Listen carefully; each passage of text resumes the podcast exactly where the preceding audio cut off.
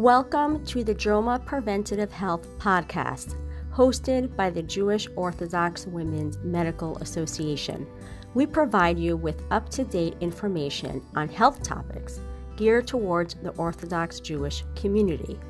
This podcast content is provided for informational purposes only and is not intended as medical advice or as a substitute for the medical advice of a physician.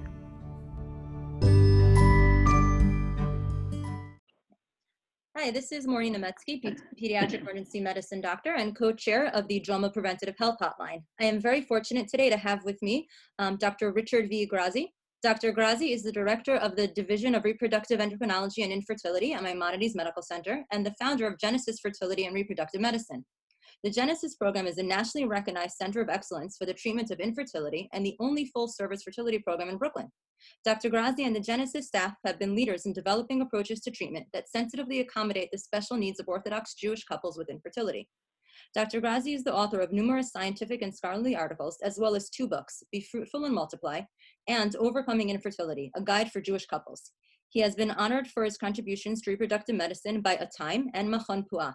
He has been named by New York Magazine as one of the city's top doctors for over 20 years and is ranked by the Castle Connolly Medical Guide among America's top reproductive specialists.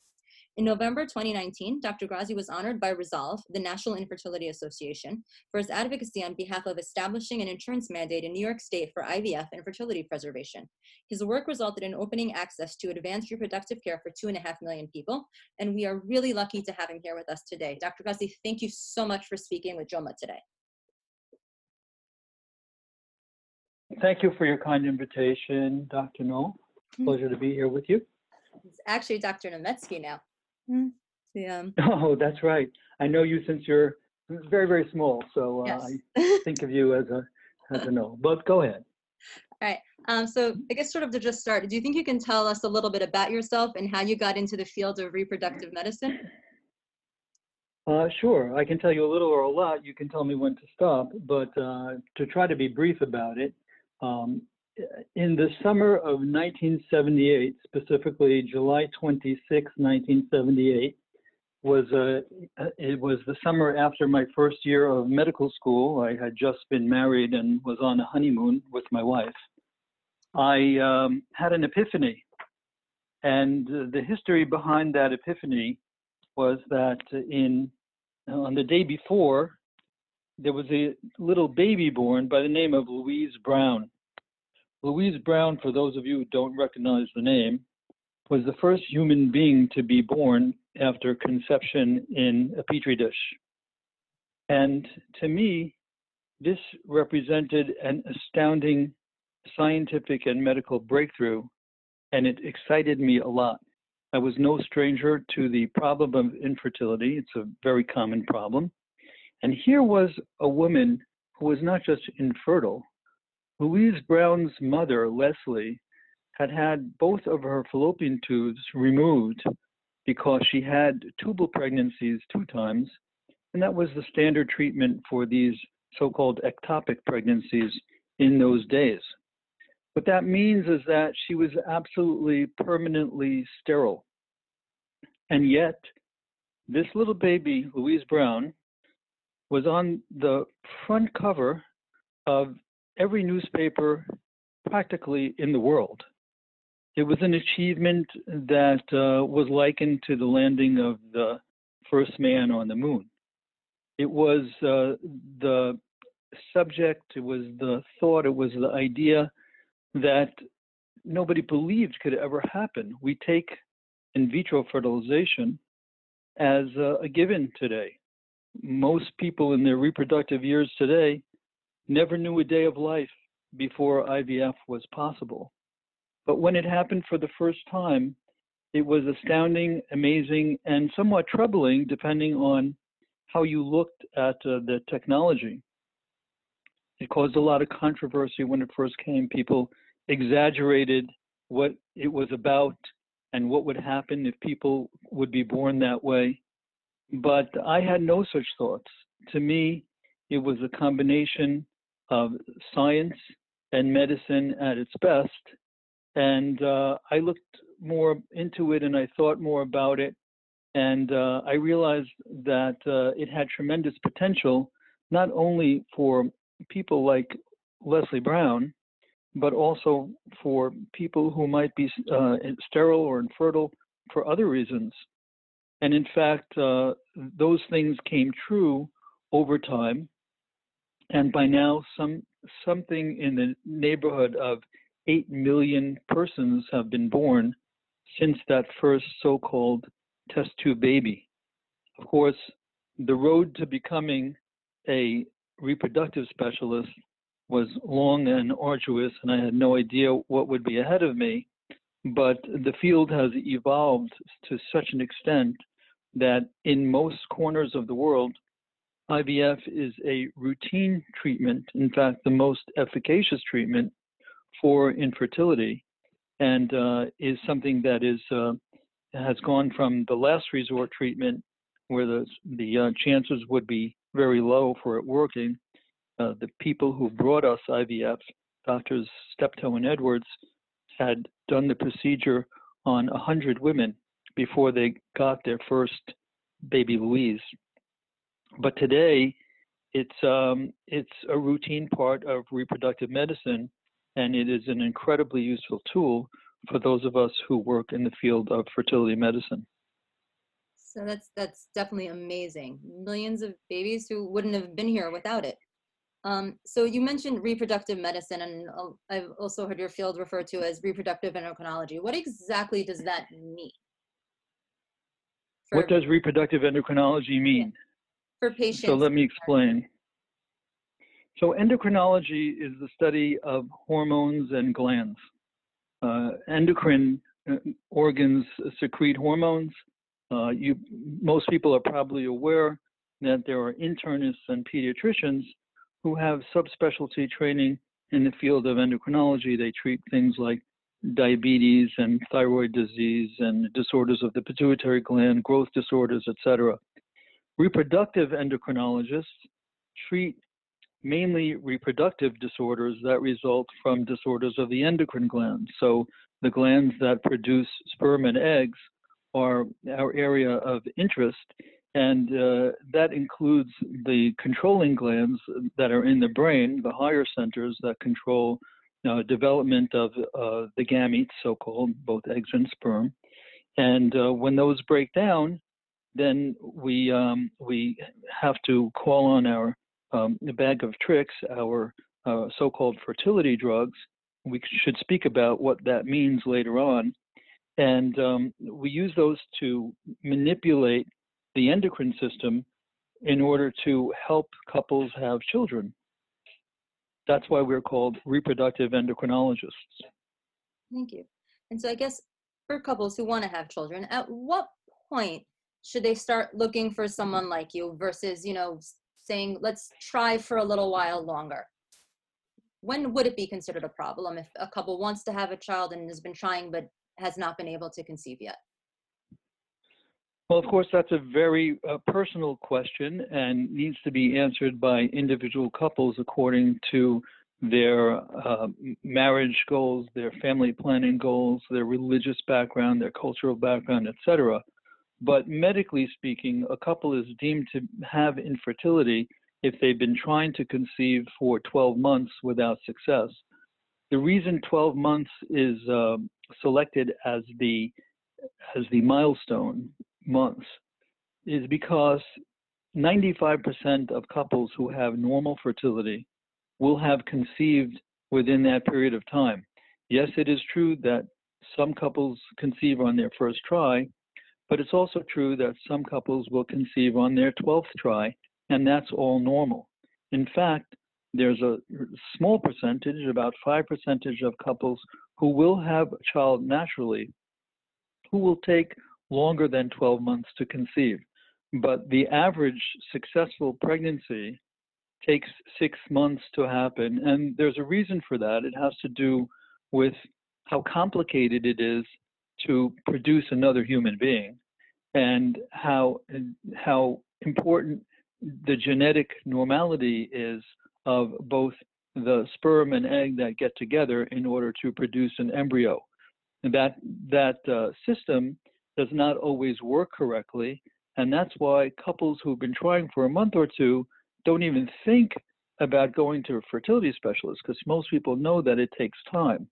But there's a scientific reason why it takes time. It has nothing to do with doing things right or wrong, et cetera, et cetera. It just has to do with the complex mechanisms for producing another human being. So for couples who've been trying for a year or longer than a year and still, you know, can't conceive a child, what are some of the reasons that might be? So let me just get back to that last question. I should qualify that that fertility potential is very much age dependent. And uh, we can talk about why that is later, but we do advise couples who are where the woman is beyond the age of 35 not to wait the full 12 months, and that's because time can be ticking for them, and we would like to get a diagnosis and or reassurance that there is no problem before we start to treat those couples.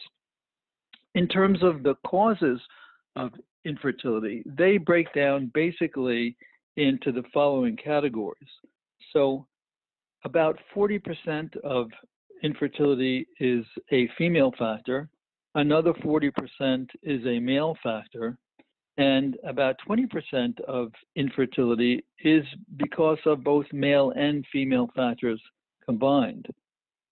When it comes to female factors, and I just wonder if this audience is uh, mainly female, but if they are, let's just concentrate on that because males are kind of easier. They either have good sperm or they don't have good sperm. There are obviously a lot of causes for why that might be. But um, the female system is a little bit more complicated because there is a menstrual cycle and an ovulatory cycle, and many causes of infertility are based on the fact that uh, ovulation is either not occurring it's occurring sporadically or it's occurring with some type of hormonal deficiency that is unable to sustain a pregnancy. The other big uh, the other big category of female infertility is anatomical. So if you have, for example, tubal blockage, like Leslie Brown, where both of your tubes have been removed or blocked by infection or other conditions such as a, uh, a, disease called endometriosis, then that can prevent the sperm from meeting the egg inside the fallopian tube, which is the site of fertilization. And that can be a common cause of infertility as well. I should say that there are many causes of both male and female infertility that are unexplained. That doesn't mean that they cannot be treated almost all causes of infertility can be treated in some way, but it means that we need to often turn to empirical treatment. By empirical, I mean that we treat the couple in such a manner as to enhance the chances of their becoming pregnant with each cycle that goes by, with each month that goes by. And that can be a combination of medications. It can be doing something called intrauterine insemination, which is a way of getting more sperm up into the uh, higher reproductive tract. And it could be in vitro fertilization. So you mentioned earlier, like for for couples that for older couples, you might want them to start start coming to see a reproductive endocrinologist sooner. And you mentioned that you know, time is ticking, and a lot of women have heard the phrase, you know, your biological clock is ticking. You need to get married young and have children young because your biological clock is ticking. Can you sort of elaborate on what people mean by that and what that means to a couple that wants to have a child? Yes, I can explain that, and it's uh, a little bit depressing because it will point out the fact that biology is a little bit less fair to women than it is to men. Men during their reproductive lives make sperm continuously. And we don't really worry about men in terms of their age. We worry about them for a lot of other things.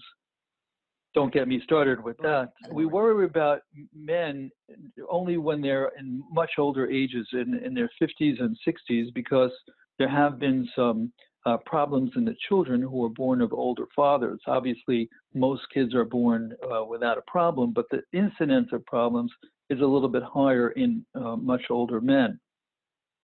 The, uh, the problem with women is the following, and it's just a biological fact that girls are born with their entire lifetime supply of eggs. They never make new eggs. The eggs are stored in the ovaries. The average girl is born with about a million eggs.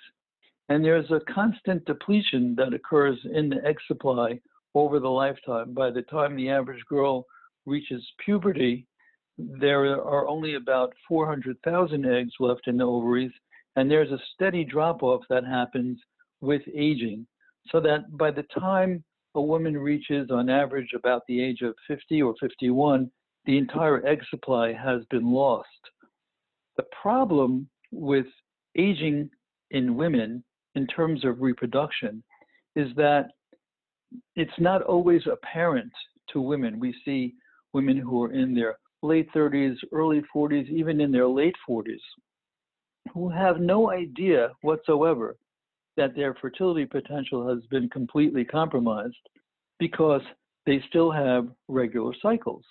And when they do the tests, the at home tests, they can see that they're ovulating. But what they don't realize is that those eggs are the last ones to go. And so the healthiest ones, and I'm talking about from a genetic perspective, and if you're interested, I can explain in more detail how that works, but I don't think it's important now. But the best eggs to make a baby are the ones that ovulate earliest in life. That's why teenagers and and women in their 20s and early 30s usually have a much easier time getting pregnant than women who are past the age of 35 and certainly women who are past the age of 40.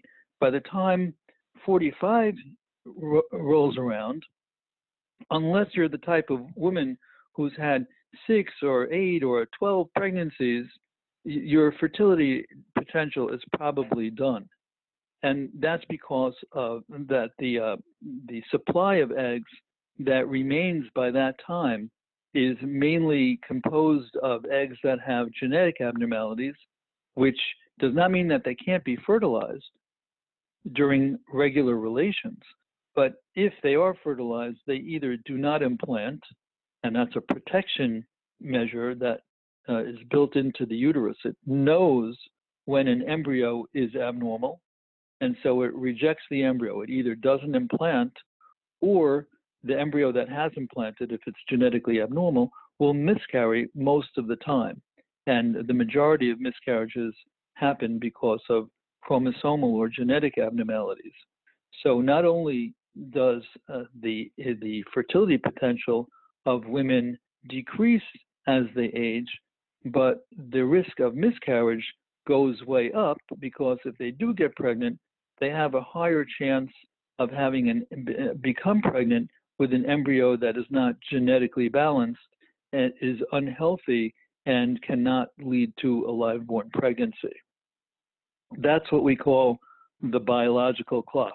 I don't want to overdo that. I don't think that uh, women who are 25 years old have to worry about the biological clock. But 10 years later, that becomes a more serious problem and because there is this uh, end to natural female fertility.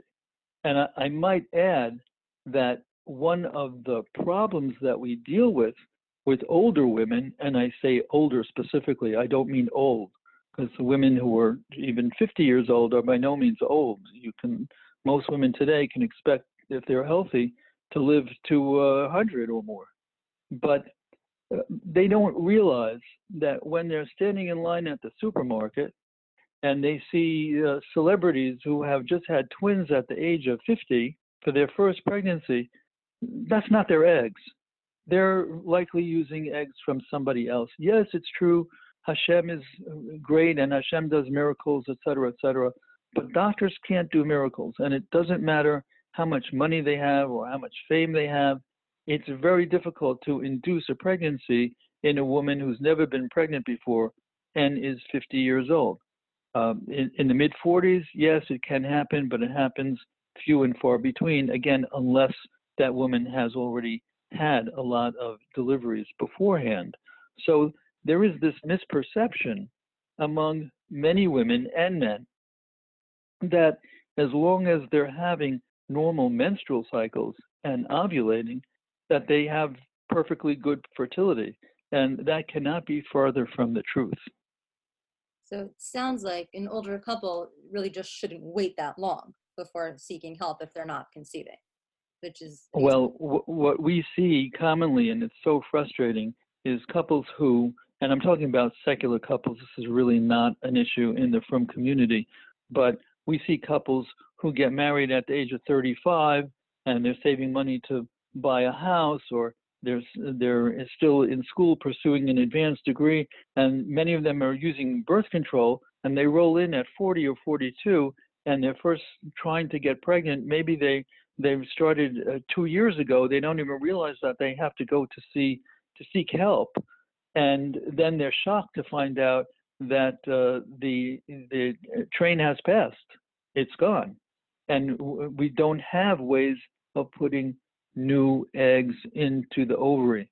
And that's something that unfortunately we need to educate our patients about very often because when I have this discussion, just like I'm having with you right now, but when we have it in the consultation room, many of them will say, Well, just give me fertility drugs. And I have to explain to them fertility drugs do not put new eggs in your body. Fertility drugs can only do one thing. They can make eggs that are in the ovary ovulate, and sometimes they make more than one egg ovulate. But that doesn't mean that they're going to change the quality of the eggs. Or sometimes uh, a, a woman will tell me, well, just do in vitro, as if doing in vitro fertilization did not depend on the quality of eggs. And quality and quantity, by the way, go hand in hand. So we have to use uh, venues like this to educate the public about that particular problem. And and yes, uh, women who get married in their mid 30s, they really should be uh, looking to start their family right away. And uh, for women, I would say who do not have a partner, uh, serious thought needs to be given to freezing eggs, which is not it is not a, an insurance policy but it is a heck of a lot better than finding yourself first married at 40, having problems, and then having to face to face the emotional dilemma of uh, using the donor eggs, which is not only an emotional dilemma, but it is a halachic nightmare for these couples. So, if a couple is struggling with infertility either you know they're young and they've tried for a year or they're not so young and they've tried for a few months and they realize that we have a problem we need help what should their first step be? How do they find a reproductive endocrinologist like you? Well, what most people do is uh, probably not the best way to find a doctor, which is they Google uh, the reproductive endocrinologist in the neighborhood, and um, they'll find their doctor that way. But uh, probably a better way to find the reproductive specialist is to consult with the OBGYN. Most women have a gynecologist that they see regularly. And I think those um, those doctors are better equipped to know who's uh, a professional, who's doing a good job, and um, how patients are treated. And they know that because they're getting their patients back from those doctors and hearing directly from the patients about their experience.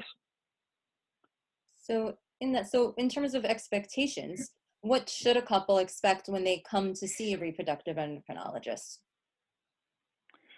Well, the first thing to know is that when we see couples who have not had a um, an evaluation before coming to us, what we do is we advise the couple to have what we call expanded genetic testing most couples who are living in the Frum community have been tested by Dor Yesharim, which is a fantastic organization, and they are responsible for the elimination of many severe genetic diseases in our communities.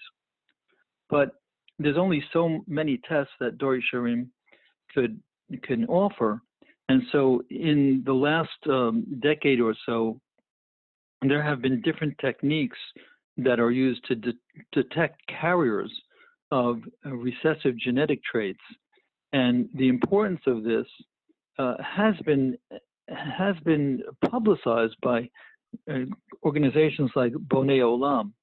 But I think at the individual rabbi level, when sometimes when the couples ask, is it okay for me to for or for us to have a genetic screen? It doesn't always come back as a positive answer. I, I think sometimes that um, they might be thinking that the doctors want to set their patients up to have abortions or something like that, which is nothing can be farther from the truth. We want to prevent dilemmas that happen when couples who are unscreened and pregnant suddenly find themselves at the obstetrician's office being told that their fetus has a recessive genetic disease that is going to affect them badly, uh, very badly, for the rest of their lives. Lo alenu, but it happens. And this is really a, a virtually completely avoidable problem if couples are screened before they try to conceive. And I have a little bit of a of a um, against the obstetrical world where the first genetic screen that's done is usually done when the woman is already pregnant. Right. And that's too late. That's too late. And the screens need to be done eh, at, at very early on and before pregnancy occurs. By the way, there are couples who are in their second marriages and who have not been tested to see if they match or don't match, quote unquote, by um, Dor Yesharim and they need to be they need to be tested. I think that I, as a reproductive endocrinologist, have an obligation, a professional duty to screen my patients because I feel responsible for the outcome of my treatment. And God forbid there should be a couple who's been waiting a year or two years or five years to get pregnant and they're over the moon happy that they're finally pregnant and then they have to find out that they have a sick baby waiting to be born. It's devastating. It's life changing, not in a good way. And um, I would implore couples to be open to being genetically tested. It is true that if we find that the couple are both carriers for a recessive genetic trait, that we use in vitro fertilization to make sure that the baby to be born is, help, is healthy. But the goal is not to avoid IVF, which seems to be uh, the shita of many advisors, um, and to use it only as a last resort. The goal should be the birth of a healthy child. So genetic testing is among the first things that we do. The other things that we do, we want to make sure that the the woman to conceive is uh, is uh, immunized against uh, viral diseases that we don't want them to contract when they're pregnant. Uh, we want to counsel them about lifestyle issues because we live in a world that's filled with toxins.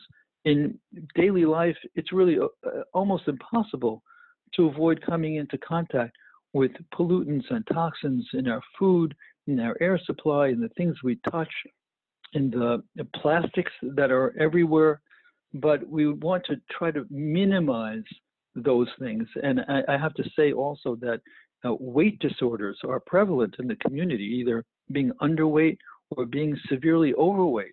That has a tremendous impact not only on a woman's ability to conceive. Yes, I know it's true from having had this conversation thousands of times that women who are extremely overweight do get pregnant, but the chances of getting pregnant are less, especially when you have a fertility problem that needs to be taken care of. Also, getting pregnant or you're at a high weight is a risk factor for developing diabetes and high blood pressure and uh, birth defects and needing a C section delivery and having all sorts of complications that uh, cause prematurity. So overweight is bad, underweight is also bad, and I think people need to know how important it is to lead a healthy lifestyle while the doctor is trying to get their fertility potential maximized. Of course, those are all general issues: the genetic testing, the um, the lifestyle issues, the avoidance of toxins. But we also do specific fertility testing. We want to know what a woman's egg supply is like, and today it's very simple to do that through a blood test and um, a, sonogram, where we actually can count the egg follicles in, in, in an individual's ovaries and get an idea of how fast that clock is ticking. Where uh, where are they in the egg depletion process? Do they are they 40 years old with the egg reserve of a 25 year old, or are they 30 years old uh, uh 30 years old with the egg supply of a 45 year old? All of those things happen. We have patients who we've treated over the years who have gone through menopause in their early 20s and even in their teens. And there are women, of course, who were 45 years old and get pregnant without treatment at all. But we want to know where we're standing when we're when we have to treat the couple. The other tests that we do are anatomical checks. We want to make sure that the uterus is normal. There's a special X-ray that we can do to make sure that a woman's fallopian tubes are normal. Uh, besides for the testing, one of the most important things that we do is taking a good history making sure that we know if the woman has had previous pelvic surgery, if she's had previous um, pelvic pain that's been unexplained that might lead us to a diagnosis of endometriosis or tubal blockage. We want to know how long she's been trying, if her cycles are regular, et cetera, et cetera. But when all is said and done, when those tests are normal, we do need to evaluate the male. And the best way to evaluate the male contribution is to do a semen analysis. And unfortunately, um, this is something that's not easily done, especially when the woman is very young. They might be waiting two years and they might get advice, oh, just wait another year. Or uh, there are many, many uh, who are extremely mahmir on the idea of a man doing a semen analysis. Clearly, every couple should know that semen analysis is not totally asur in all circumstances.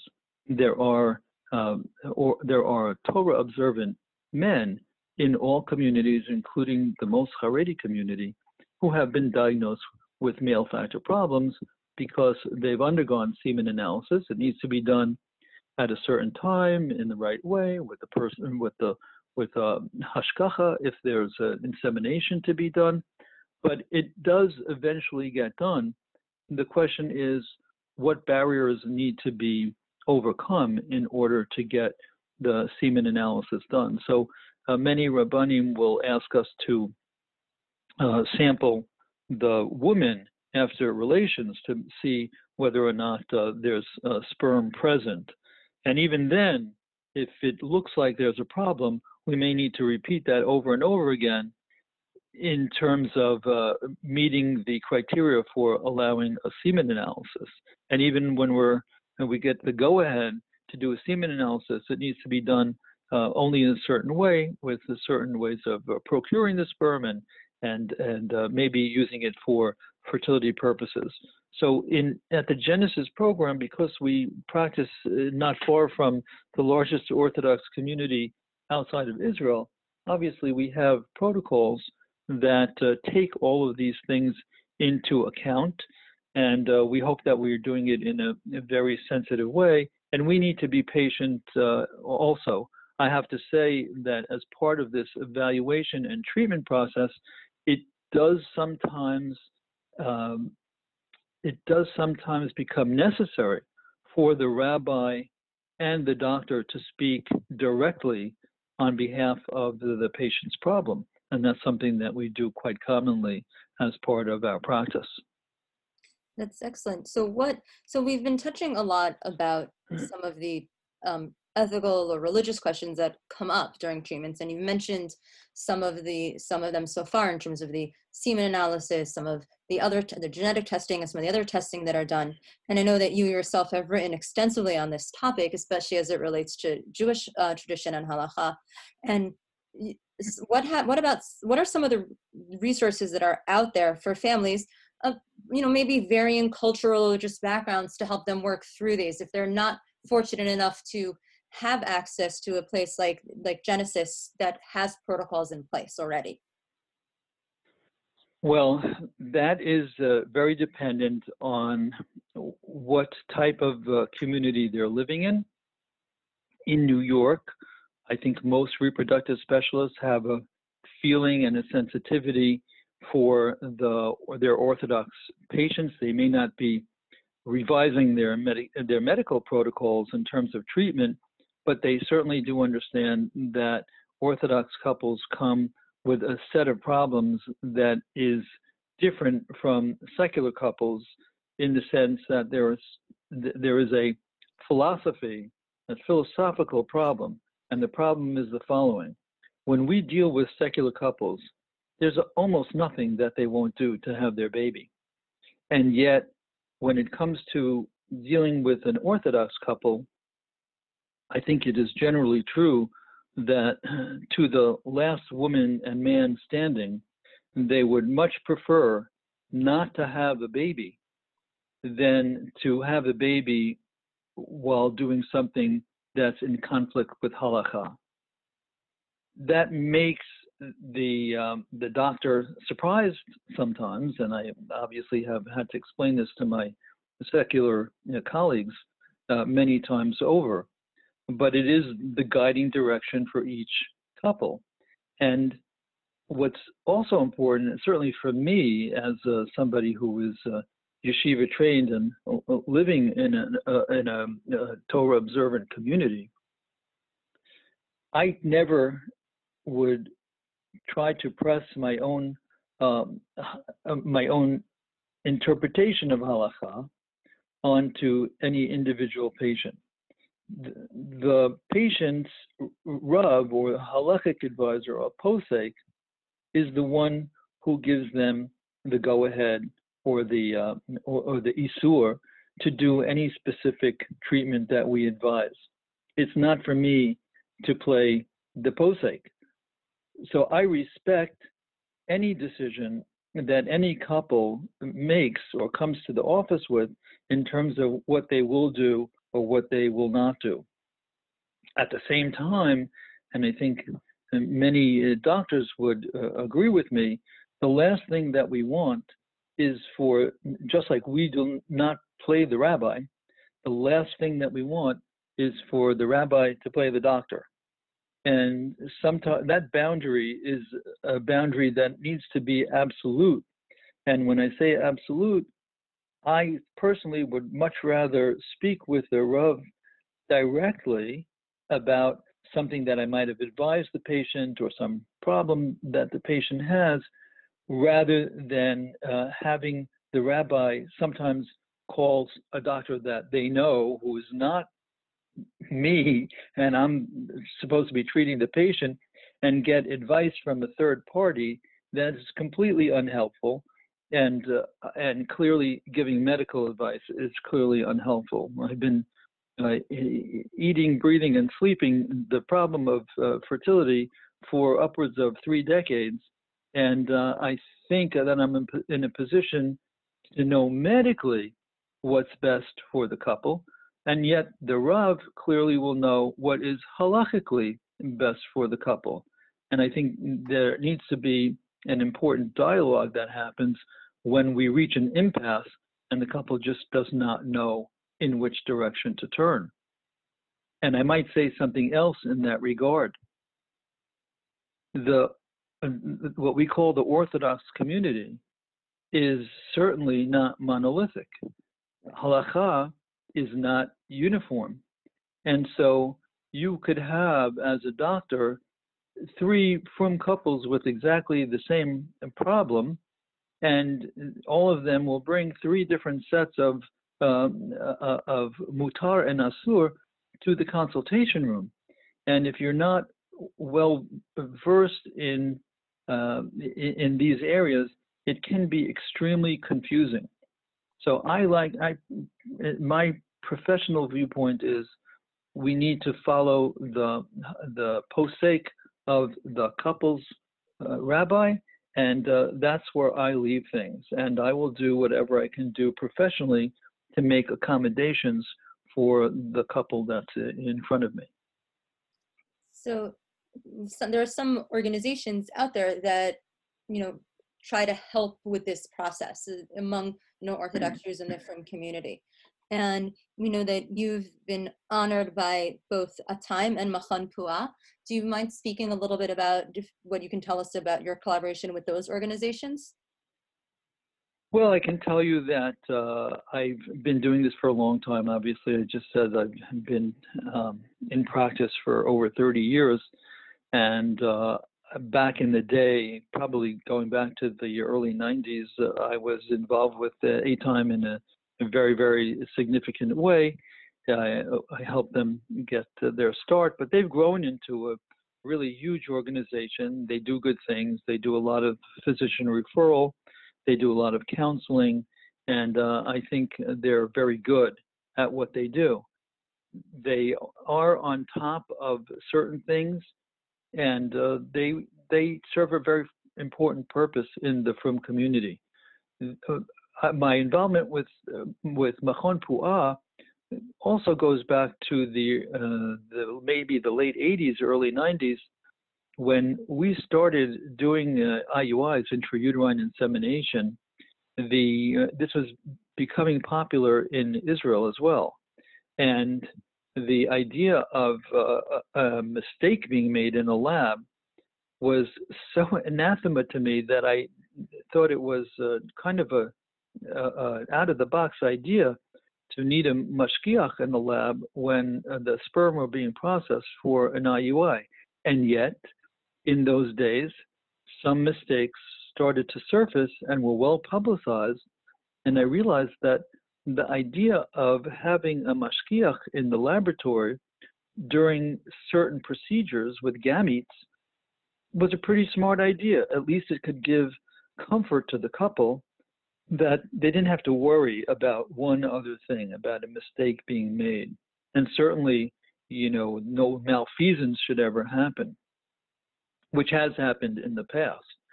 So we were a very early adopter of the uh, adopter of the concept of hashgacha in the laboratory, and we started that in I, I suppose around 1990 when we were just uh, doing IUIs. We would have the mashgiach come in during the time of sperm processing, but uh, we knew that we were going to grow into a full service IVF program, and during one of my trips to Israel. I asked around and tried to find out how could you do hashgacha on an IVF procedure? After all, it takes days from the time the eggs are retrieved until the time that the embryos go back. You can't have the mashgiach living in your laboratory. And all, uh, all fingers pointed to uh, Rav Menachem Burstein, who was the founder of Machon Puah, which is now also a worldwide organization a fantastic organization that not only gives advice to couples, but also trains rabbis in the field of reproductive halacha. And what I learned from them is how they actually do the day to day hashgacha process in the lab. And we were the first IVF program to have that process going. Uh, Rab Burstein actually came to our office and he taught the Rav uh, at the time, and still now Rabbi Friedlander, who's the chaplain at Maimonides, the whole process of doing the uh, hashgacha. We now use uh, Rabbi Friedlander's service. We also use Machon Puah's uh, mashgichot. And uh, I'm really, really pleased to see that uh, the hashgacha service is available not only at Genesis, at our program, but also at individual programs around the city that cater to frum couples. It's a, a wonderful thing, and it's increased access to modern day proper fertility care for uh, thousands and thousands of frum couples. It's, it's a wonderful thing. And uh, I think we all, as a community, owe a debt of gratitude to Rab Burstein for coming up with the idea of uh, hashgacha and also for uh, publicizing the importance of rabbanim getting together and uh, flushing out reproductive halakha. I would remind the audience that in, I believe, 1981, the Tzitz Eliezer of uh, Eliezer Waldenberg, who's the, really the main medical expert and the Av Beit Din in Yerushalayim, he came out with an extensive teshuvah in which he banned IVF, and he had good reasons to do so. It was a halachic analysis. But at that time, in the infancy of IVF, we just didn't accept in halacha that IVF was a viable alternative for um, halachically observant Jews. But today, as I said before, amazingly so, it is accepted across every community, basically around the world, every Jewish community. Of course, with certain provisos and under certain circumstances, but there are no rabbanim who outright ban IVF. And that is an example, by the way, of Torah Hayim. It's a, it's a living, breathing Torah that finds ways to help couples. Imagine how many Jewish lives would not exist were it not for assisted reproductive technologies. It's an amazing thing. And uh, to, for me, as a practicing physician, it's a way to feel close to Hashem and to see his manifestation. It's almost an open miracle that we see how halakha has evolved in the span of a mere 40 or so years to the point where I would say at least hundreds of thousands of frum Jewish kids have come to this world through IVF, including, I might say, people in my own family. Mm, I would say that most most people I know it would be you'd be very hard pressed these days to find someone who didn't have a friend or a relative who had conceived through assisted reproductive technology. Um, both that's in, right in in almost and not in the frum community and outside of the frum community as well. It's you know it's a very it's very com- unfortunately infertility is a very common problem and we are very fortunate though to have a lot of options now to treat it.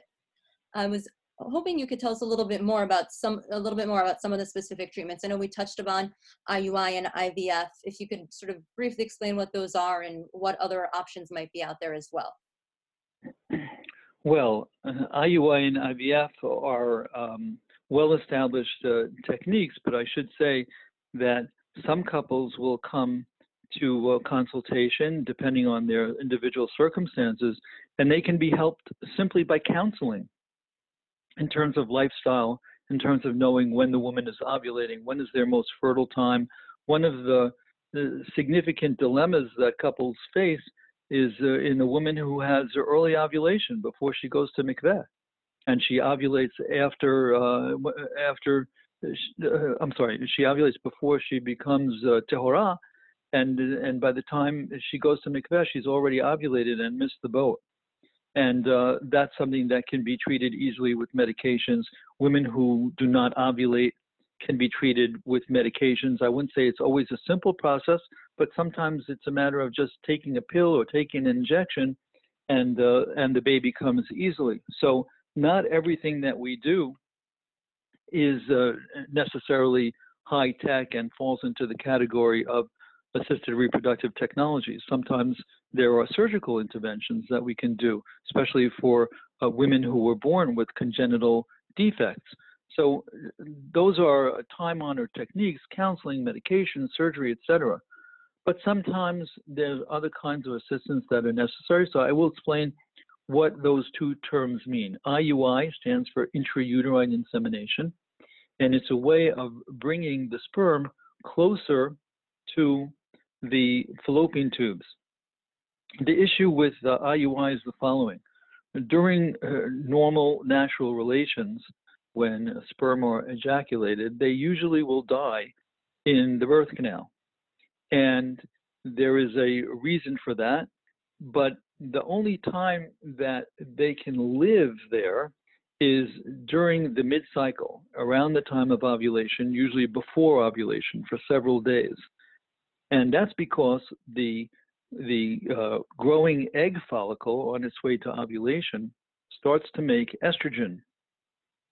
And the estrogen signals the cervix, the, the, the um, bottom part of the uterus, the, the um, neck of the uterus, if you will, to secrete a mucus discharge, which many women realize is the harbinger of ovulation, and that protects the sperm and allows them to live after relations. And they can live there for days so that a, a couple can have relations, for example, on a Monday and and the woman can ovulate, and not again until the woman ovulates on a, on a Friday, and she could still get pregnant.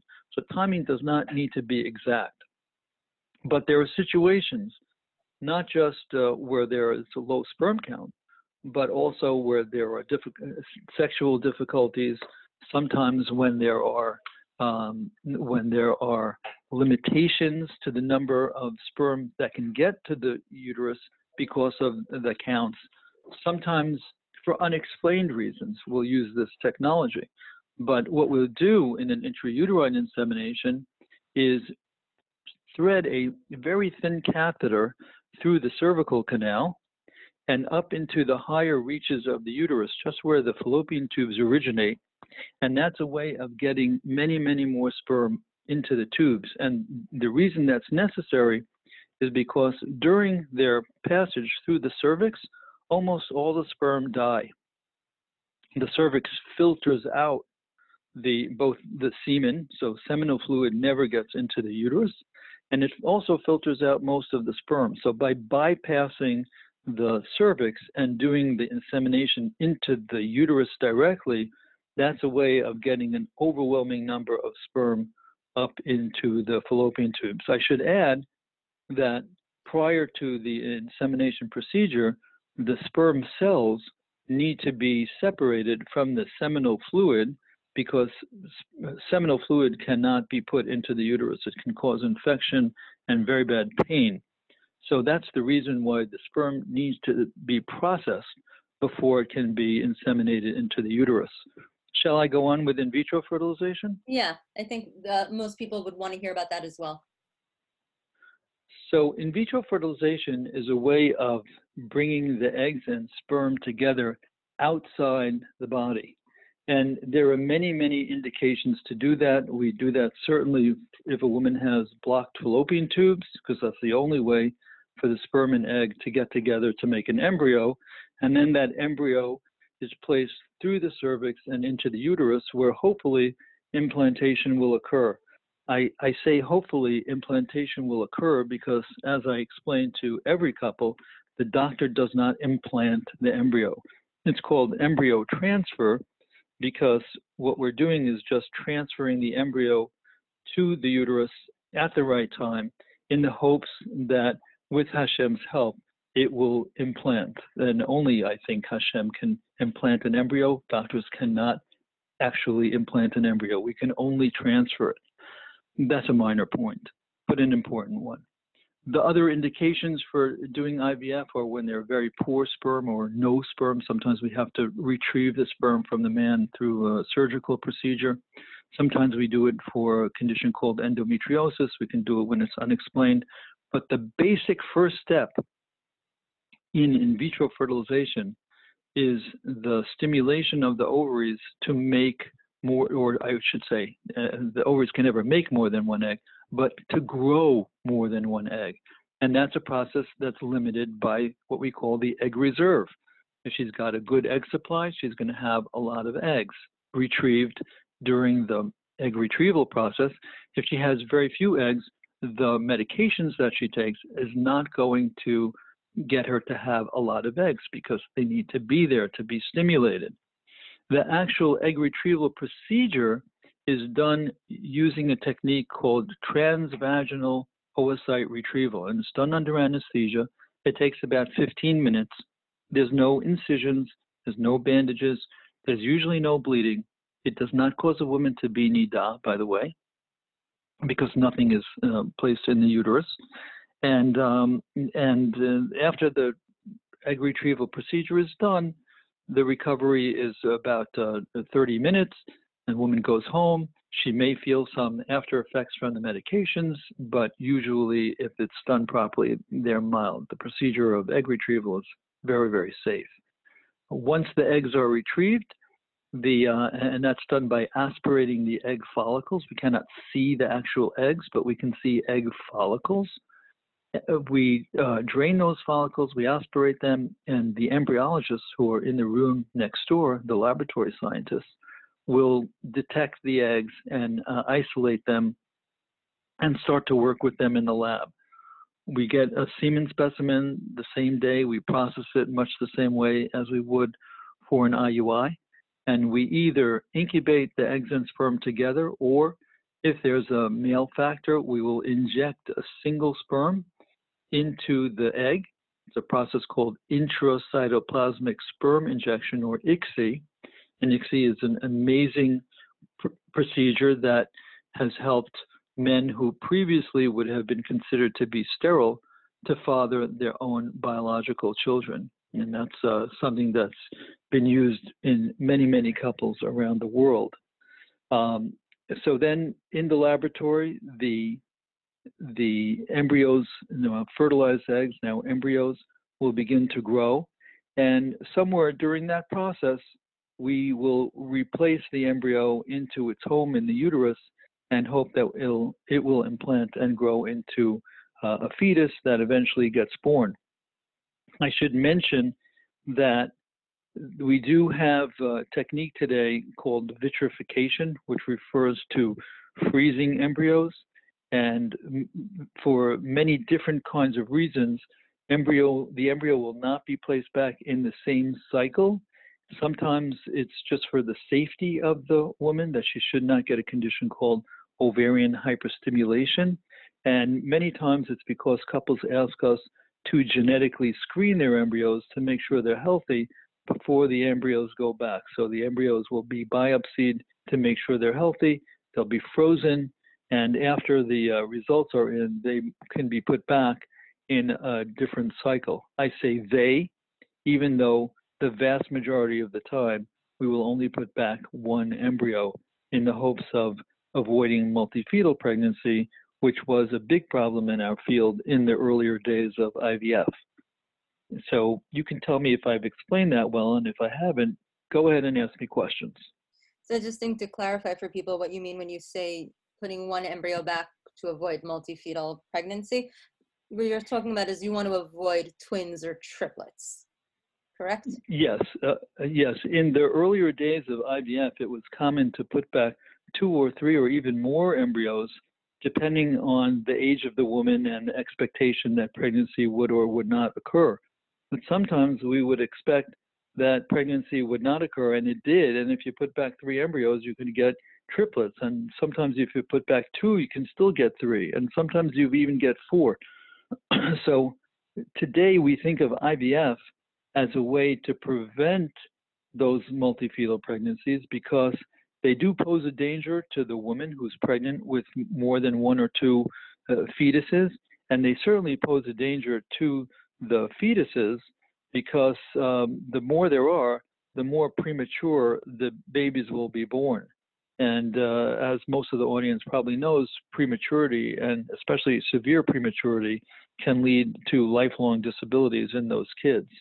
The uh, the procedure of fetal reduction, which used to be common, is now extremely rare because our specialty has um, ha- has basically mandated that most embryo transfers, especially in women under the age of 37, will be single embryo transfers, and, and that's a that's a mark of a good quality program where most uh, embryo transfers are done with a single embryo. Of course, that's much easier to do when genetic screening has been done and we know that the embryo that's being replaced has a good viability and good um, birth potential.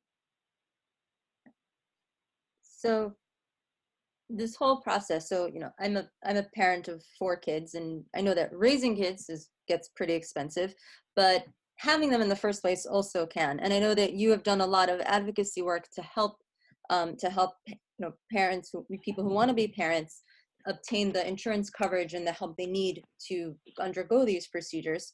So, how much should a couple kind of ex, what's this? What should this? What would the sticker shock be expected to be? How much does you know an average treatment cost, and what resources are there for them to help if they need help paying for that or trying to get their insurance to cover it? Well, let me say at first that um, there are two kinds of practices. Uh, there are practices that are basically cash practices where you need to pay a la carte for every procedure, every test, every um, everything that happens in that office.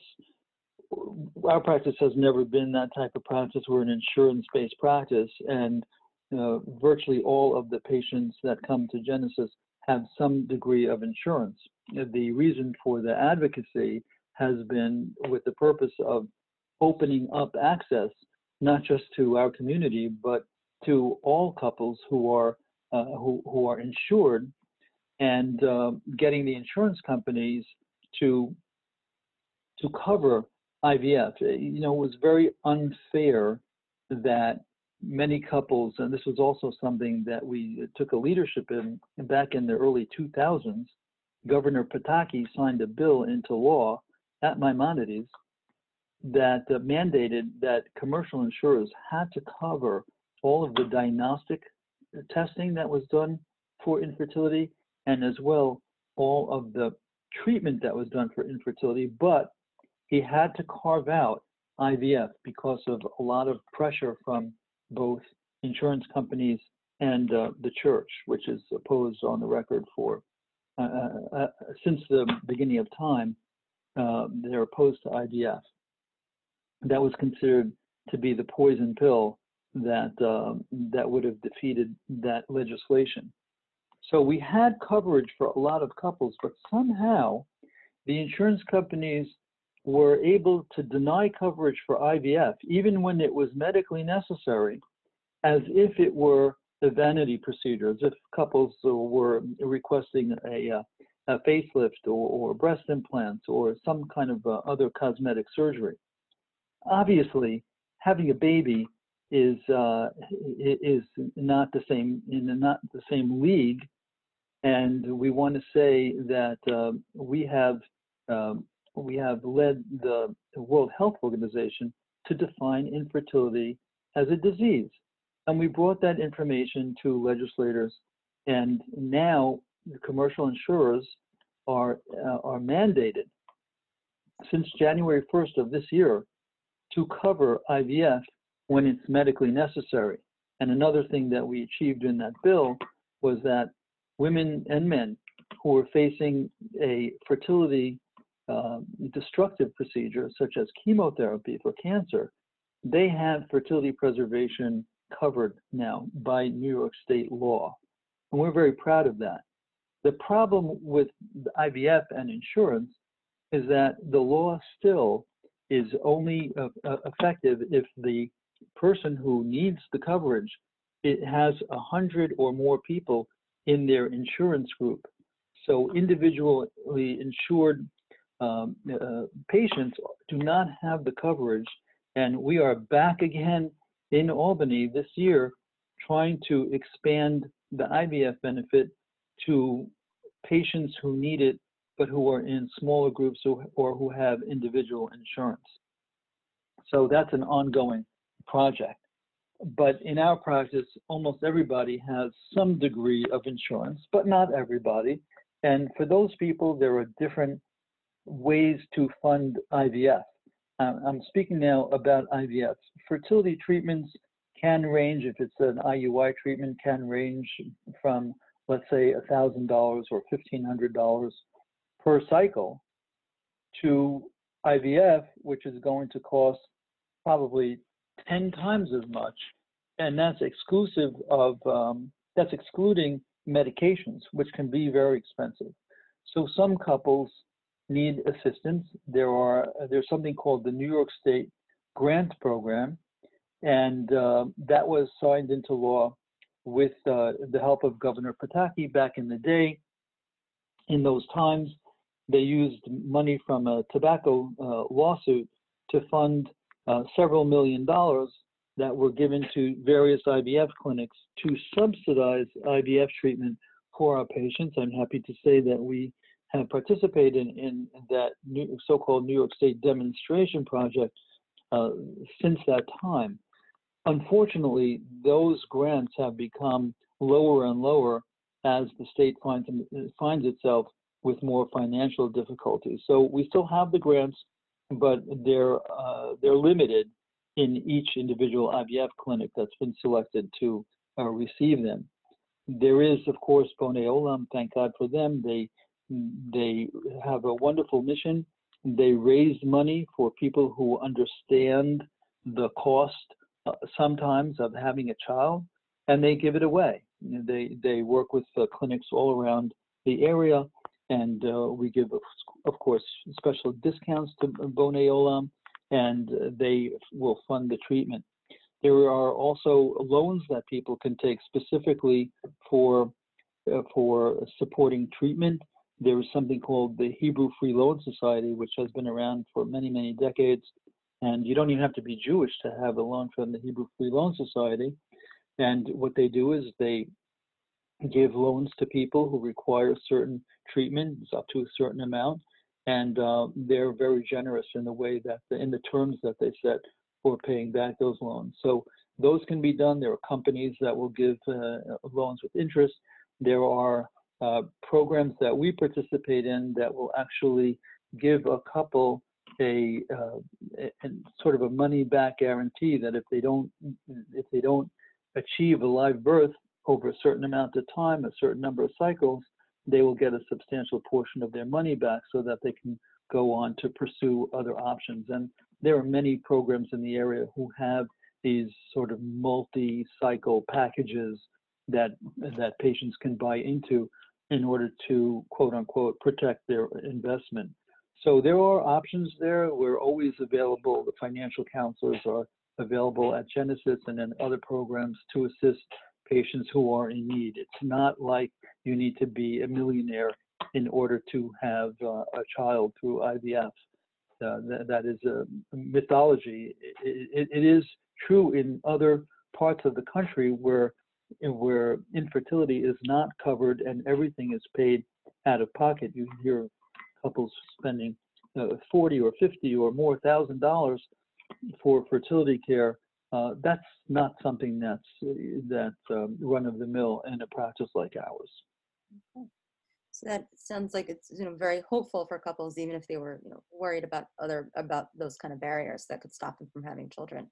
So this has been well. We we we, we try to to make things uh, to arrange things so that the couple will have enough money left over to bring up their kids and educate them and as a parent myself, I, I know the cost of yeshiva education, and it's it yeah. is a problem that we need to take care of as a community. But we certainly don't want patients to use all of their resources and and expend everything that they have uh, to just to get a baby. Right. So at this point, do you think you could sort of kind of sum up for us the main points you want listeners to take away about reproductive endocrinology and infertility and treatment and and anywhere else they could look for more resources or information if they needed it? Uh, most practices like ours have uh, websites. So if you have access to the internet, you can go to genesisfertility.com and there are hundreds of pages of information there depending on what you perceive your problem to be. But of course, the best thing to do is actually to arrange a consultation with a reproductive specialist and you need to get a sense of the chemistry over there. How is the practice run? How are the people? Are they uh, are they uh, friendly and focused on individual care? So you, you need to start out uh, somewhere, and it's always good to pick a practice that is going to be um, that is going to be convenient. And the reason I say it's conveniently located because when a woman in particular is in the midst of treatment, oftentimes that entails frequent visits and um, and you don't want to be spending um, hours and hours commuting. Uh, when I see patients who come from far and wide to our clinic, and they do, it always concerns me that they should not get exhausted during the treatment process because uh, just the way that things work, the monitoring of a woman's response to treatment is going to be very, very closely uh, monitored and and we don't want that to be something that's a, a overly burdensome for the patients undergoing care. They usually have enough problems to deal with, including uh, anxiety. Everybody is anxious because they don't know when this process will resolve itself, and also uh, often depression sets in, especially when things take longer than they've expected. So there are practices around. When I first started in this field. There was one or two IVF centers in New York. Uh, right now in Manhattan, you can probably find one within a few blocks of walking, or if you uh, live and work in Manhattan, it's a very commonly available uh, medical uh, facility and uh, and care. There are a lot of excellent doctors around. You need to make sure that you're going to a full service fertility center where they have not only an IVF program, but they have a urologist working on their staff, where they have uh, psychological services on their staff, where they have genetic services on their staff. You want to go for to a comprehensive care clinic, not to a place where you have to run around seeking different services. So that's number one. Number two, I think one of the things that we see with our, with the, the world of infertile people is that they are chasing the secret of life and they want to go to the doctor who has the secret of life. We see this happening. People go through one treatment cycle and they uh, they're unsuccessful. They move on to the next place, and then it doesn't work there. They move on. Many couples will come to see us after having been to three or four or five different centers, and there's a it's almost uh, kind of a a circular process, a merry-go-round, if you will, where the people who do not get pregnant with us, they'll go to another practice almost right away after the first failure. And if it doesn't work there, they'll go to somebody else. It, things do happen over time. And of course, the patients who go to the other centers, well, those patients from the other centers come to us. And the reason that that happens is because the truth is, no doctor has the secret of life. The the next doctor is always going to build on what happened in your cycle that failed. And that's the way that uh, the process works properly because we know there's no such thing as an intervention that when it works is going to work 100% of the time. And if it doesn't work the first time, it's not going to work. Things take time. And establishing good relationships with the people who are trying to take care of you is almost as important as the success itself because it can take time. Of course, we love when things happen right away. But even when it happens right away, the lengthy process to get to that positive pregnancy test is sometimes overwhelming. And I, I suppose the uh, one related thing and the last thing is that many couples who seek fertility care do confront at some point along the way failure. Let's face it, the older you are when this happens, or the more severe the fertility problem is, the more likely it is to fail. But that doesn't mean that you won't have a baby. You may have an excellent prognosis to become pregnant, but what I said as at the outset is still true. It is very complicated to make another human being. And if there is a failure along the way, the people who are taking care of you are learning from those failures, and you need to learn from those failures also. It's not just infertility care, it's in all aspects of life.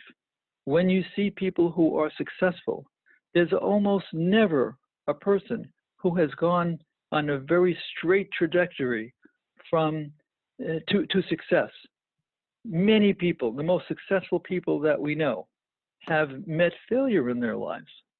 But there is, as the title of a lovely book says, an upside to down.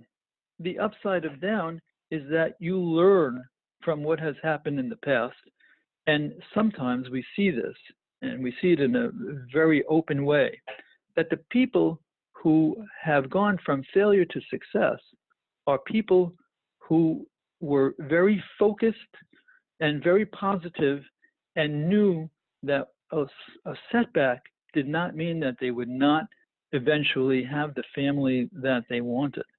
And so, how we react to failure is a very important process, part of the process of success when it comes to fertility care. Much easier said than done because there is so much depression and anxiety. But you need to keep very focused. You need to have an honest discussion with your doctor about prognosis after failure.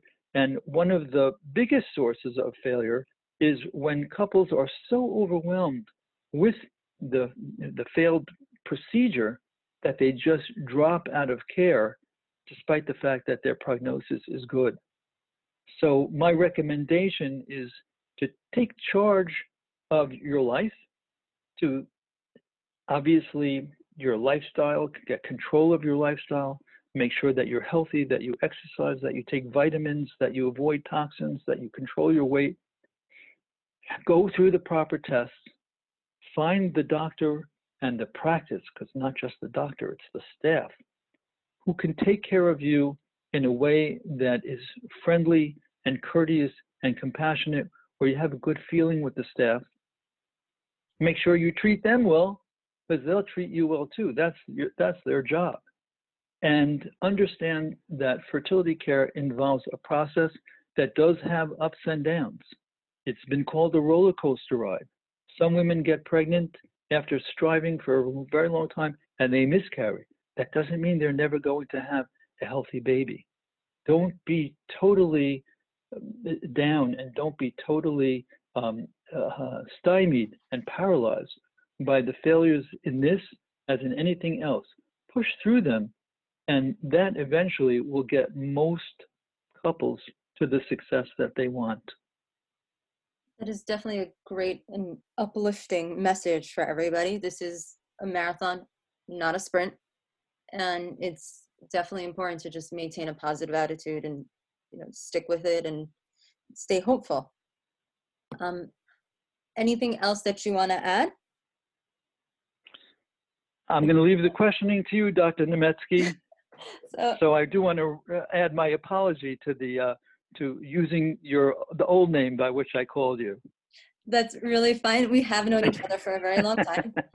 I actually have to say, okay. on a personal note, you are probably the reason I am a doctor. Um, so, uh, so let our listeners kind of in on this. Um, I met Dr. Agrazi when I went to school with his daughter Sally, who is a wonderful drama therapist and actually has uh, one of our other podcast episodes is an is an interview with her. Um, and she we were classmates in school, and Dr. Grazi came to talk to our class about um, fertility and halacha, and I thought this was the coolest thing ever. And I was trying to figure out what to do in the summer after high school because you know you couldn't just sit at home and I wasn't a camp person. And I remember asking Sally, you know, do you think do you think your dad would let me come and see his office and kind of hang out and see what he does and what it's like? And and she asked you, and you said great. And I spent the summer there, and it just that was when I decided I was going to medical school.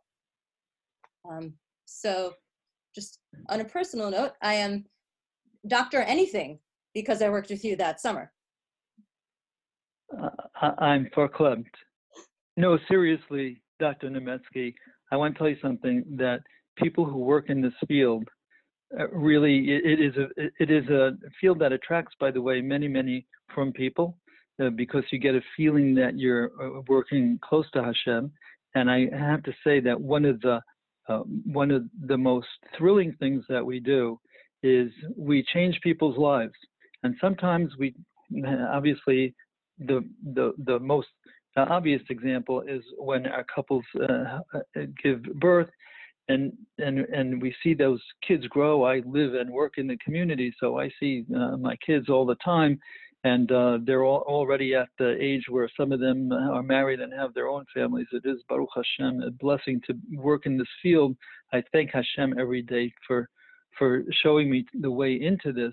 But there is another aspect to the field which is that uh, we change people's lives in other ways as well, in educating our uh, medical students and residents and opening up their eyes to the wonders of uh, of biology and of what Hashem has given us and revealed to us in our time. So, um, if I've helped you to start your career, that's just one extra thing to be thankful for. And uh, thank you for reminding me of, of those uh, those days of yore. I, I wish you, you success in what you're doing. Thank you.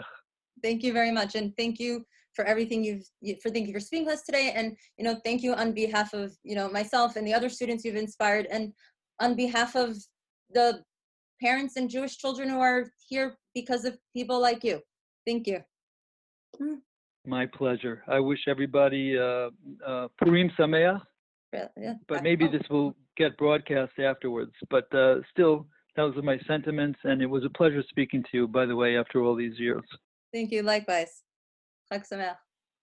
Thank you.